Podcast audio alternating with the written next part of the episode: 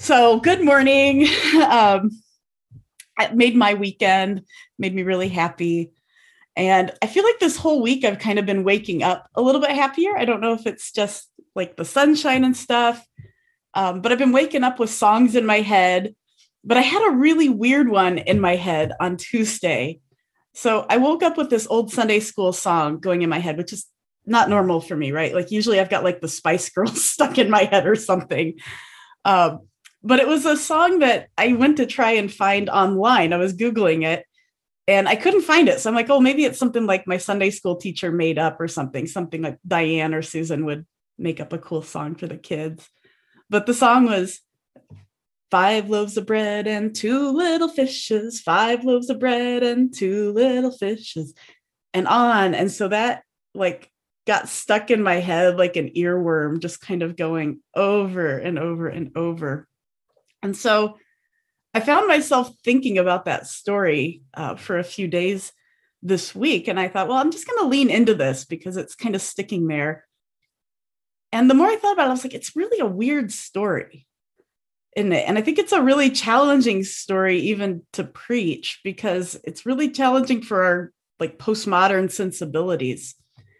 So I'm going to start with the story just to remind us of some of the details, and then I'll share some thoughts on it here. So I'll put the, uh, oh, good. Actually, I'm glad to hear that it was probably Dave saying that song growing up in the assemblies of God. Okay, so it wasn't just wasn't just mine. Here's the first part of where it's found in Matthew. Put the second part in here real quick as well, so you can read along with me. Matthew chapter 14. When Jesus heard about what happened to John, he left in a boat and he went alone to a place where no one lived. But the people heard that Jesus had left, so they left their towns and they followed him. And they went by land to the same place he went. And when Jesus got out of the boat, he saw a large crowd of people and he felt sorry for them, and he healed the ones who were sick. Late that afternoon, the followers came to Jesus and said, Look, no one lives in this place. It's already late. Send the people away so they can go to the towns and they can buy some food for themselves. And Jesus said, The people don't need to go away, just give them some food to eat. And the followers answered, But we only have five loaves of bread and two fish. And Jesus said, Bring the bread and the fish to me. And then he told the people to sit down on the grass. And he took the five loaves of bread and the two fish, and he looked into the sky and he thanked God for the food. And then he broke the bread into pieces, which he gave to the followers, and they gave the food to the people. And everyone ate until they were full. When they finished eating, the followers filled 12 baskets with the pieces of food that were not eaten. And there were about 5,000 men there who ate. And there were also women and children who ate. So, first, I just want to note that I don't love how the women and the children are just like an afterthought. You know, also they were there. So, I'll just object to that and move on from it. But moving past that, I think this story seems like it was actually a really important one for the earliest believers because it's the only miracle story that's found in all four of the Gospels. And in addition to that, there's actually two other stories that appear in the Gospels of Matthew and Mark that talk about Jesus feeding 4,000 people. So I used to get really confused because it was like, okay, so were there 4,000 men or were there 5,000? And is it the same story? And if it is, why is it recorded in two of the books more than one time? Like that seems a little bit odd. And I think what's helpful here is to understand that the Gospels were originally stories that were like circulating orally among the early Jesus followers. Right. And so these stories, these ones that were like told a lot and were told over and over, were especially important to the to the believers, were eventually written down, right? They were compiled and put together.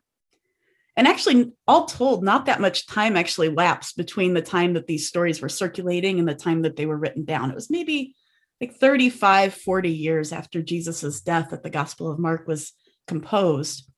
And so Mark was the earliest gospel. It was probably the main source for Matthew and for Luke.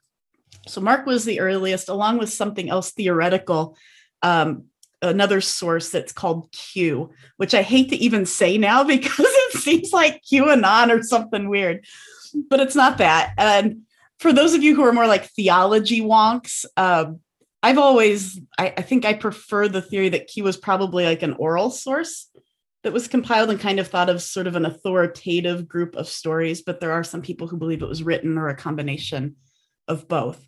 So anyway, you had Mark and you had Q, and those were the main sources. And then Matthew and Luke also used that, and John was written down um, a few decades after that. There are other non-biblical stories, things that we've read, like the Iliad and the Odyssey. Right, those were also passed down orally, sometimes for hundreds of years before they were written down. In oral cultures, oftentimes details can actually be passed down surprisingly um, accurately, right? And there can be helpful historical information in those. But I say that just to say that even if the details are a little bit messy in this story 4,000 people, 5,000 people, um, with some variations, it does seem like the story of Jesus feeding a large crowd, I think, is most likely grounded in some kind of shared experience that happened. Right? It's like something big happened that people talked about for years with some wonder. Now, I tend to make some space for miracles in my faith journey, right? So I give that part of the story some gravity just personally, right? That idea that something remarkable, um, something that seems a little bit impossible may have happened with a little bit of food that shouldn't have gone as far as it did. But even if you don't give a lot of credence to the miracle stories, which I think is fair, there's reasons to believe that the story was important for the believers um, beyond just that miraculous nature of it. So I just want to offer three of those this morning. And so the first one is this the story helps establish Jesus as an important healer and prophet. Right? So Jesus multiplying food, it would have reminded people of other stories in their tradition. Right? You had stories about like Elijah and Elisha, who were prophets from the Hebrew Bible, and they also multiplied food so that it like stretched further than would have been expected. So it was a little bit like, wow, you know, the prophet Elisha, he turned 20 loaves of bread into enough to feed 100 people with some left over. That's pretty cool. But Jesus, he turned five loaves of bread into enough to feed 5,000 with some left over. Right, so that story of Elisha is found in 2 Kings 4. And so Elisha and Elijah were these great prophets who called out rulers who were like unjust and exploited people. And so relating them to Jesus fits Jesus into a category that people already had. Right? This helped them understand like who he was in relation to them. He was a prophet, and he wasn't just any prophet. He was perhaps the greatest of the prophets. Uh, the second thing I think is the most sort of um, relatable and universal element of the story that speaks pretty plainly to us. And it can just tell us that sometimes our meager resources are enough. Right? Sometimes our meager resources are enough. I know we've talked a lot about Brene Brown in our congregation, and she likes to say that the opposite of scarcity isn't abundance. The opposite of scarcity is enough. So I was I was also at the park this week taking walks, and when Steve said that he got caught in that sort of sleet storm, I think I might have got caught in that same storm that came through Ypsilanti, and it was kind of raining and a little sleet. And I was walking down in Riverside Park in Ypsilanti, and so I made a big run for the big gazebo that's right down there on the water. And I was the only one there as it was raining, and I was hoping it would just pass over. But as I was sitting on the picnic bench that was in there, I was watching, there was about 15 or 20 bank swallows, these little tiny birds that just started swarming right over the surface of the river. And I saw them just kind of swooping and eating. So, of course, I get on my phone and I'm just like, what are these bank swallows doing? And apparently they just eat insects, usually over water. Like that's the main place that they they get their sustenance. And so as the rain was coming down, I think there were just some insects hovering over the water and they were kind of on this little feeding frenzy. And that reminded me of that place in the Sermon on the Mount. I'll put it into the chat. It just reminded me of that part where Jesus says, Therefore I tell you, don't worry about your life, what you'll eat, what you'll what you're going to drink, or about your body, what you'll wear. Isn't life more than food and the body more than clothes? Look at the birds of the air. They don't sow or reap or store away in barns, and yet your heavenly Father feeds them. Are you not much more valuable than they? Can any one of you, by worrying, add a single hour to your life? Right. So I was just watching these birds and thinking about that. Like, yeah, God cares so much for these birds who, like, they can't store up food. I mean, when the beginning of the pandemic came, I, you know, I had some beans and some rice. They can't do that. And yet God still takes care of them. And it had me thinking that, you know, I've been hearing from several people, and I think many of us are still experiencing parts of our lives where there is just like, there's just still no good choices. Right? And that can make us feel like we're not enough or like we're not doing enough. We're, we can't possibly be a good enough parent. We don't have enough. And I know I've said many times, but I feel so bad for those of you parents with kids at home during the pandemic because it feels like I hear that the Facebook groups are just like a slaughterhouse, that you get criticized if you want your kids to go to school and be in more activities for their mental health, and you get criticized if you want your kids to stay home for their physical health. And it's like you get criticized no matter what you do because there are no good choices, right? There's there's no right answer. There's only choices that are the best ones that you know how to make based on your experience and your kids. And so you can be made to feel like no matter what you do, it's just not good enough. And people are projecting their own sense of not enough onto others.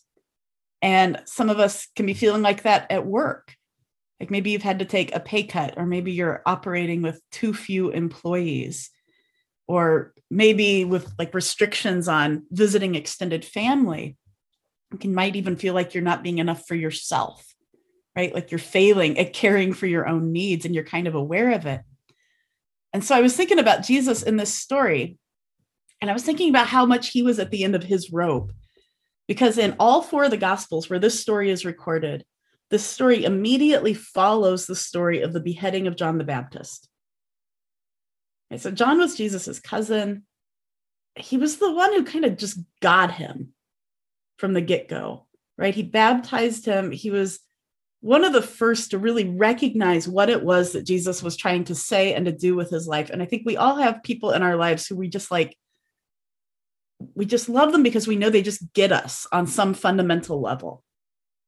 Right. And so Jesus's cousin was like that for him. And he was arrested and he was put to death by the state. And it was done in a really horrific way. Right. In a way that like I remember when beheadings were happening, you know, in our like ISIS and different things um, in our world, and just like how jarring that was. And if you can imagine that being somebody who you knew really closely, and it was like, man, Jesus had just learned about this, and he was grieving really hard. Right, the beginning of the story. Let me put it in the thing. He says, when Jesus heard what happened to John, right, that kind of glosses over it. What happened? but he was horrified. He left in a boat and he went alone to a place where nobody lived, right? It was like he needed to get away. Some of us, like if you've got a house full of kids, probably some of you are feeling like that a little bit. It's maybe not quite as bad here as John, but like he just needed to get away and be alone. And yet crowds of people heard where he was going and they followed him. And he took compassion on them and he engaged with them but I can only imagine Jesus's weariness and his desperation for some alone time. And then he's hungry and he's got all of these people who are counting on him. And so he's at the end of his rope when the disciples are like, look, there's no food and we're in the middle of nowhere. But he does take the very few resources they have, right? He finds some scraps, five loaves, two fishes, and he gives thanks, and it's enough.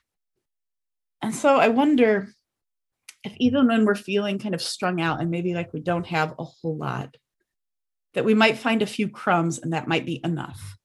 And that we can just identify a few resources that even if they seem like they're meager, that we can give thanks for them and they'll actually maybe surprise us by being just enough to help us make it through. And that leads me to the third thought, which is just the importance of thankfulness and reciprocity know, the way Jesus is described as giving thanks to God and breaking the bread, right? That should remind us of our weekly ritual of taking communion. I'll put that in the chat. This part. He he took the five loaves of bread and the two fish and he looked into the sky and he thanked God and then he broke the bread into pieces and then he gave them to the followers and they gave them to the people. Now, I don't know about you, um, but I grew up with a little bit more of like a um, like a rigid way of saying a prayer of thanks before every meal.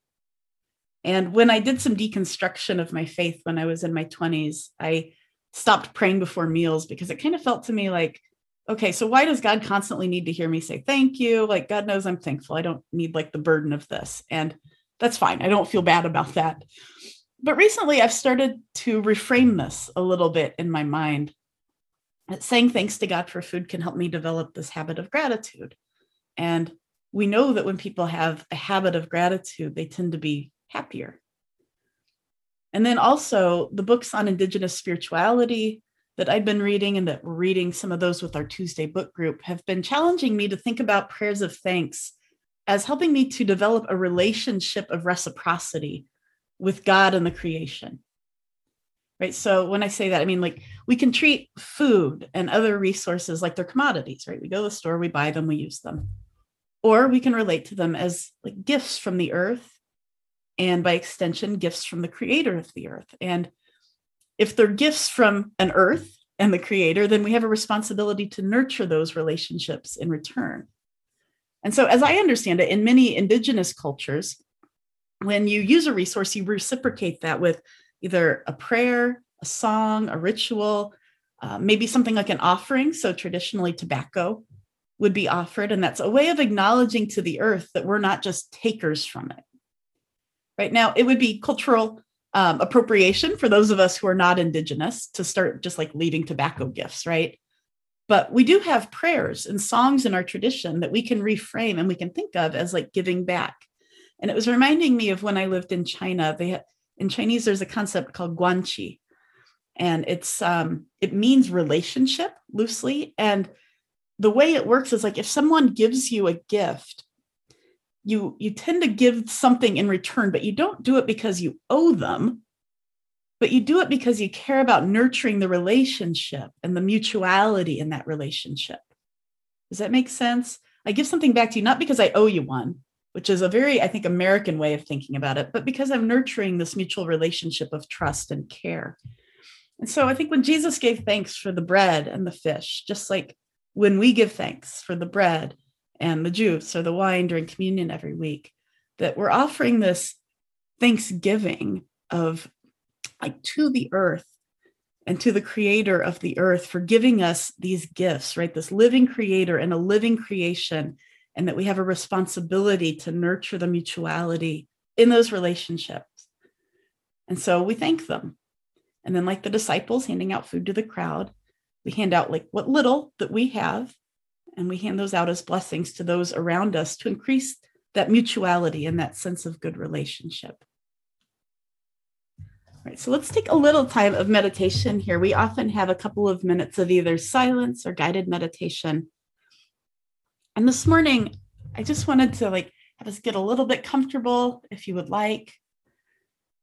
Feel free to just kind of relax your neck and shoulders. Let's take a couple of deep breaths at your own pace. Often in through the nose and out through the mouth is a helpful way to relax the body.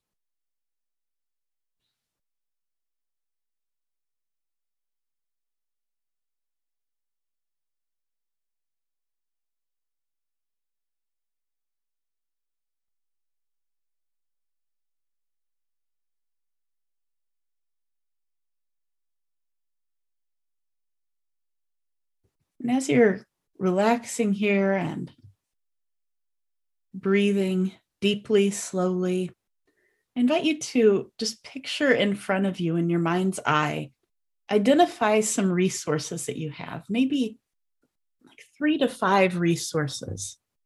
Maybe it's a supportive partner or friend. Maybe it's a good boss. Maybe it's extended family. Maybe it's a park that nurtures you. Think of three to five and actually visualize them in your mind. And let's take about a minute to a minute and a half to just say thank you to those things, to the creation, and to the creator of creation for those things. Let's do that now. I'll let you know when the time has moved on.